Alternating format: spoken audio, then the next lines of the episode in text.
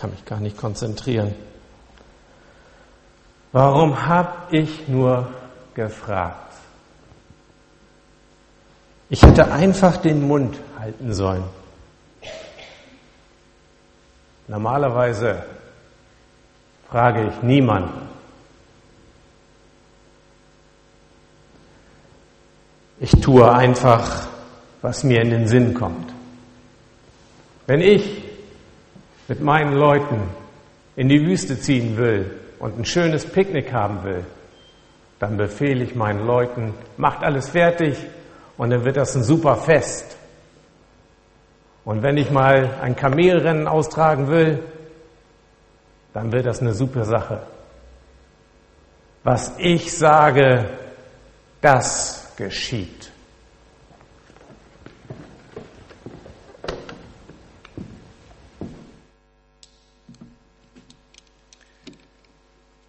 So würde vielleicht der reiche Jüngling zu uns sprechen, wenn er heute unter uns wäre. Ich finde diesen jungen Mann bewundernswert. Er scheint recht selbstbewusst zu sein. Denn er stellt diesem Rabbi, Lehrer haben wir eben gehört, Jesus die Frage, die ihn umtreibt.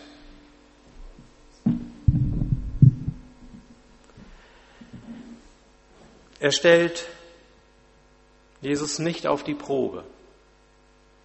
Er versucht nicht erstmal eine Beziehung herzustellen und er erklärt auch nicht, wer er ist und warum, er fragt. Er kommt ohne Umschweife ganz direkt zur Sache. Ich finde das ein starkes Stück. Ich hätte mich das niemals getraut. Vielleicht erinnern Sie sich auch an Situationen, wo vorne, hier vorne jemand stand und eine Frage kam Ihnen in den Sinn. Oh, wenn ich die jetzt stellen könnte so an so theologisch gebildete Leute, da tritt man doch nicht einfach so heran und stellt seine Frage, die Frage, die einen bewegt. Als ich zwölf Jahre alt war, da habe ich mal an einer Freizeit teilgenommen vom Bibellesebund.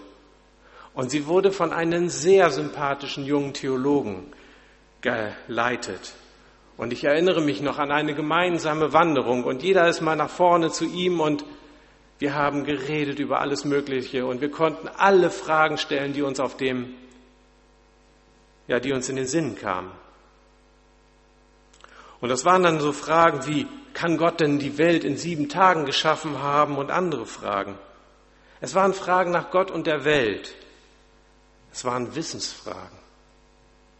Fragen, wie etwas zu verstehen sei. Fragen für den Kopf die dieser junge Leiter der Freizeit wunderbar beantwortet hat. Er kam richtig gut mit, äh, bei uns damals an. Und solche Fragen, die kommen immer wieder vor im Leben. Wissensfragen. Und bei solchen Verständnisfragen ist es auch gar nicht so schwer, an den Lehrer heranzutreten.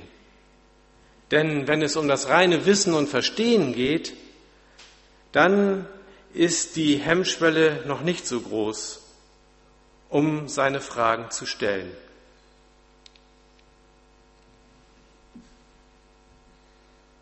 Ja, du hast recht. Ich habe dem Rabbi damals keine Wissensfrage gestellt. Ich habe ihn gefragt, Meister, Lehrer, wie soll ich mich verhalten? Was muss ich tun? Was soll ich tun? Herr, zeige mir, was ich tun soll. Eine Frage, die gar nicht mal so selten vorkommt.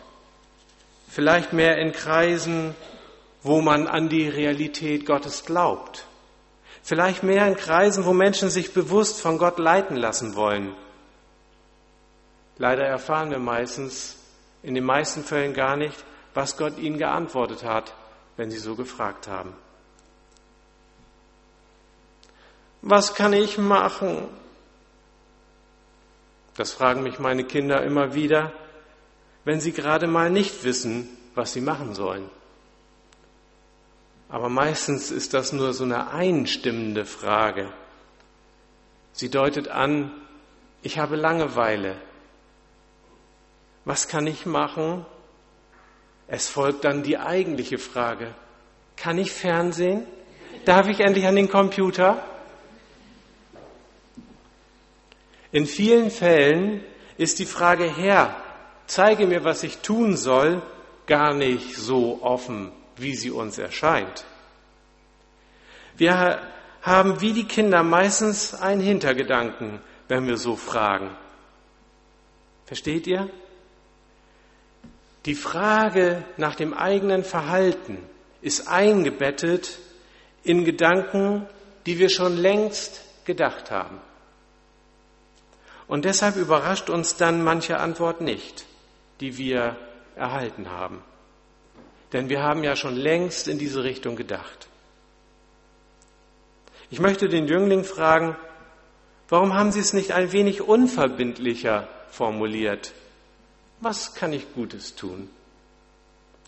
So wie es ja viele Menschen heutzutage machen. Was kann ich Gutes tun, wo ich jeden Tag in den Nachrichten so viel von Menschen in höchster Not höre und sehe? Was kann ich Gutes tun in einer Welt, wo Menschen vor Kriegen, Verfolgung und wirtschaftlicher Not fliehen? Und ein paar wenige kommen dann in unserer Stadt an. Was kann man Gutes tun, wenn man die Not von Kindern, Frauen und Männern nicht mehr ignorieren kann? Was kann ich Gutes tun, wenn ich nicht einfach mehr wegsehen will, wie Menschen, Tiere und die Vielfalt der Natur leidet.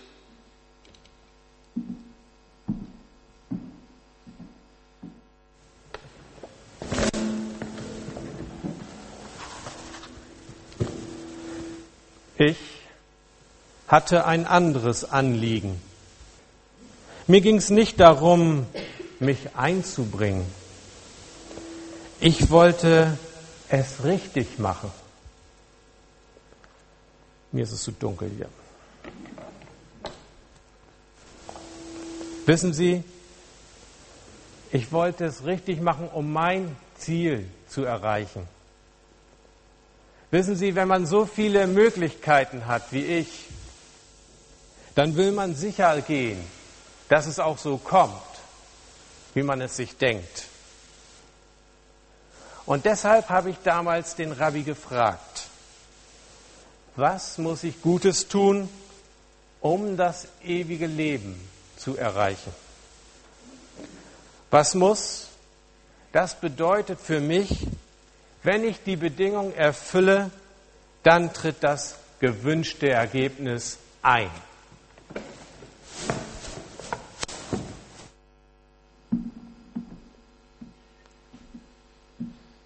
Der reiche Jüngling hat schon recht früh erkannt, dass man mit Geld nicht alles kaufen kann.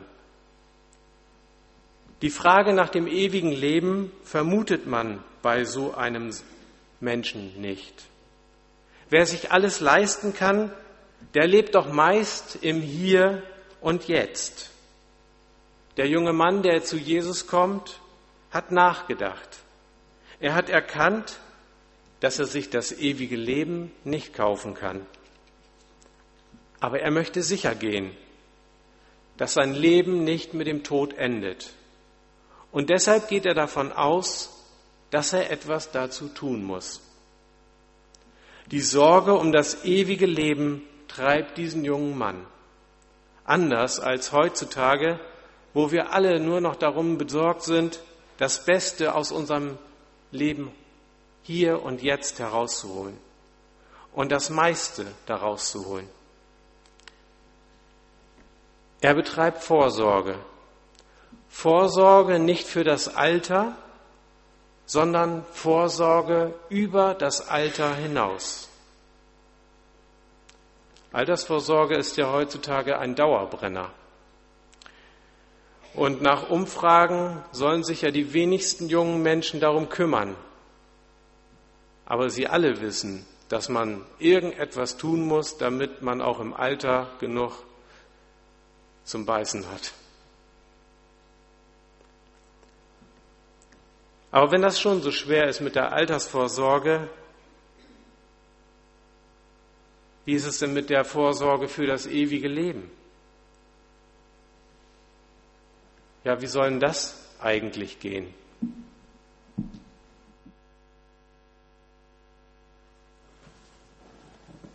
Genau. Weil ich nicht wusste, wie das gehen soll, habe ich den Rabbi gefragt. Der müsste es doch eigentlich wissen. Jesus hat mich gefragt, ob ich die Gebote halte. Und diese Frage konnte ich ganz klar mit Ja beantworten. Und er hat noch nicht mal überprüft, ob das wirklich stimmt, was ich ihm geantwortet habe. Da habe ich nachgehakt. Was muss ich darüber noch, darüber hinaus noch tun, um das ewige Leben zu erhalten?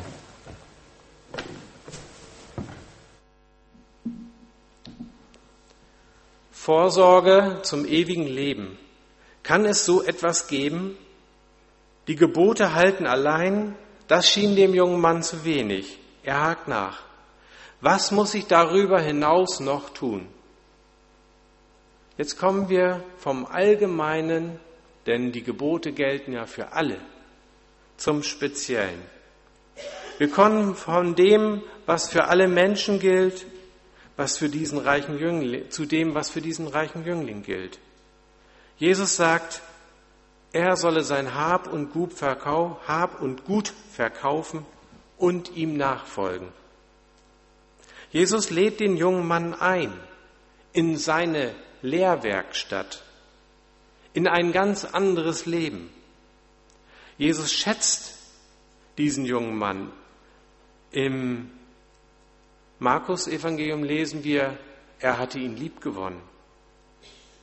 Vielleicht, weil er so eine tolle Ausstrahlung hatte, vielleicht, weil ihnen seine Fragen gefallen haben. Der junge Mann will ja etwas tun. Was muss ich Gutes tun? Wenn er nur diese Frage gestellt hätte, dann wäre Jesus und er vielleicht in einen Dialog getreten. Aber er will etwas ganz Bestimmtes mit seiner Frage erreichen. Sicherheit für ein Leben nach dem Tod. Jesus macht ihm klar, diese Sicherheit wird es für dich, wird dich alles kosten, was du besitzt. Die Sicherheit, die du anstrebst, wird dein bisheriges Leben total umkrempeln. Verkaufe alles, was du hast und folge mir nach werde einer von uns. Ja, fest, fast hätte es einen dreizehnten Jünger gegeben. Aber diese Antwort ist dem jungen Mann zu schwer. Er ist nicht bereit, seinen Besitz, seine Stellung in der Gesellschaft und seinen Einfluss aufzugeben. Wenn man nichts zu verlieren hat, so wie der verlorene Sohn. Sie erinnern sich, der kommt zum Vater, nachdem er seinen gesamten Besitz verprasst hat. Wenn man also nichts mehr zu verlieren hat, dann ist es einfach, ein neues Leben mit Gott zu beginnen. Aber wenn man reich ist, wenn es einem gut geht, warum sollte man das alles aufgeben? Warum habe ich nur diese Frage gestellt? Warum habe ich gewagt zu fragen, was soll ich sonst noch tun? Was muss ich anderes über das Gewöhnliche hinaus tun? Haben Sie sich das auch schon mal gefragt? Und welche Antworten haben Sie erhalten? Auch so eine Unmöglichkeit, radikaler Bruch mit einem guten Leben um Gutes zu tun in dieser Welt? Die Frage nach dem ewigen Leben trieb ihn um. Hier wollte er Sicherheit, aber er bekam sie nicht, weil er nicht bereit war zu so einem radikalen Bruch mit seinem bisherigen Leben, weil er nicht bereit war. seinen Besitz aufzugeben. Jesu Antwort hat diesen jungen Mann traurig gemacht. Statt zu einer Vereinigung kommt es zur Trennung. Und das bedeutet, alles bleibt beim Alten. Nichts ändert sich. Er kann so weitermachen. Das ist schon okay. Aber ob er damit wirklich glücklich ist, wir wissen es nicht. Aber ist es nicht bei uns ähnlich? Oft stellen wir Fragen an Gott und vernehmen eine Antwort und manchmal passt uns diese Antwort nicht. Und deshalb bleiben die Dinge beim Alten. Und deshalb ändert sich nichts, weil es uns nicht passt, dass wir etwas investieren müssen, dass wir aus unserer Komfortzone in ein neues Leben treten sollen, etwas riskieren für den Glauben. Und was tut Jesus? Er lässt ihn ziehen. Er versucht nicht, ihn umzustimmen. Und er schwingt auch nicht diese Keule, die wir Hölle nennen, um ihn zu überzeugen, es wäre doch besser bei ihm zu bleiben. Er lässt ihn gehen. Jesus akzeptiert, dass der reiche Jüngling ihm nicht nachfolgen wird.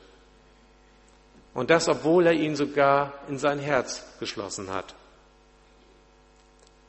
Und die Jünger, die Jünger, die merken, dass da eine Nähe war zwischen Jesus und dem Jüngling.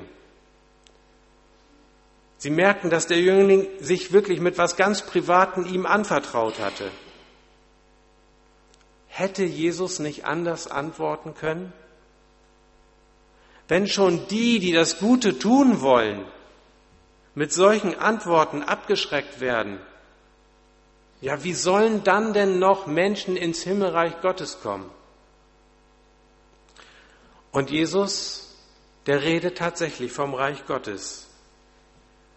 Und er redet davon, dass ein Reicher nur schwer in dieses Reich kommen kann.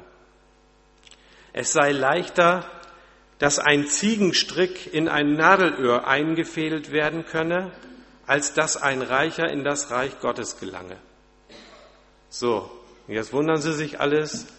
Ise hatte eben Kamel vorgelesen und ich rede vom Ziegenstrick.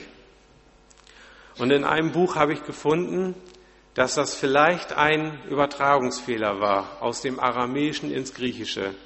Da gibt es für Ziegenstrick und Kamel ziemlich ähnliche Wörter.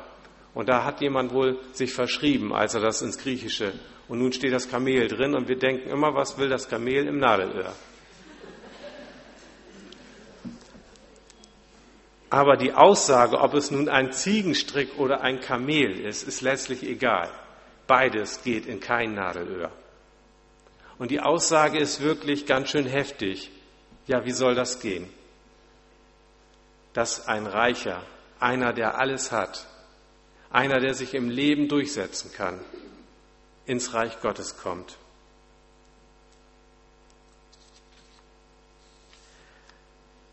Und wenn wir über das Reich Gottes sprechen, dann müssen wir immer im Blick haben, für Jesus beginnt das Reich Gottes hier auf Erden. Es ist unsichtbar und doch eine Realität. Und im Reich Gottes handeln die Menschen nach anderen Gesetzmäßigkeiten als in der Welt. Besitz, Reichtum und Einfluss spielen dort keine Rolle, denn alles ordnet sich Gott unter im Reich Gottes. Das Reich Gottes bleibt denen verschlossen, die an ihrem Besitz und ihrer Stellung in der Welt festhalten. So muss man doch diese Sache mit dem Nadelöhr verstehen. Und diese Antwort Jesu entsetzt die Jünger. Als das seine Jünger hörten, entsetzten sie sich sehr und sprachen, ja, wer kann dann selig werden? Jesus aber sah sie an und sprach zu ihnen, bei den Menschen ist unmöglich, aber bei Gott sind alle Dinge möglich. Und da sind wir bei der, bei der 100.000 Punkt Sache, die wir eben von Ise gehört haben. Die Punkte, die wir brauchen, um ins Reich Gottes zu gelangen, die erhalten wir von Gott selbst, weil er gnädig ist, ein Gott ist, der uns liebt und der alles gegeben hat, damit wir zu ihm kommen können. Und jeder von uns kann sich fragen, wo er steht. Und vielleicht ist es ganz gut, wenn wir uns an diesem Jüngling ein Beispiel nehmen. Denn er war ehrlich und direkt. Er stellte seine Frage, die Frage, die ihn wirklich umtrieb. Jesu Antwort mag ihm nicht gefallen haben, aber er wusste jetzt wenigstens, wo er steht. Und dann ist er erstmal von Jesus weggegangen. Aber wir wissen nicht, was diese Antwort noch bei ihm bewirkt hat und wie seine Geschichte weitergegangen ist. Wenn wir Gutes tun wollen, dann sollten wir es auch tun, um Gutes zu erreichen. Die Frage, was wir Gutes tun können, brennt manchen von uns in diesen turbulenten Tagen wirklich unter den Nägeln. Wenn wir uns all dieses Elend in der Welt anschauen, dann können wir doch nicht einfach wegsehen und so weitermachen wie bisher. Aber warum warten wir dann immer?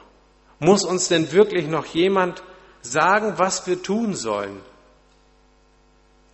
Das ewige Leben, das können wir nicht erkaufen. Aber je mehr wir bereit sind,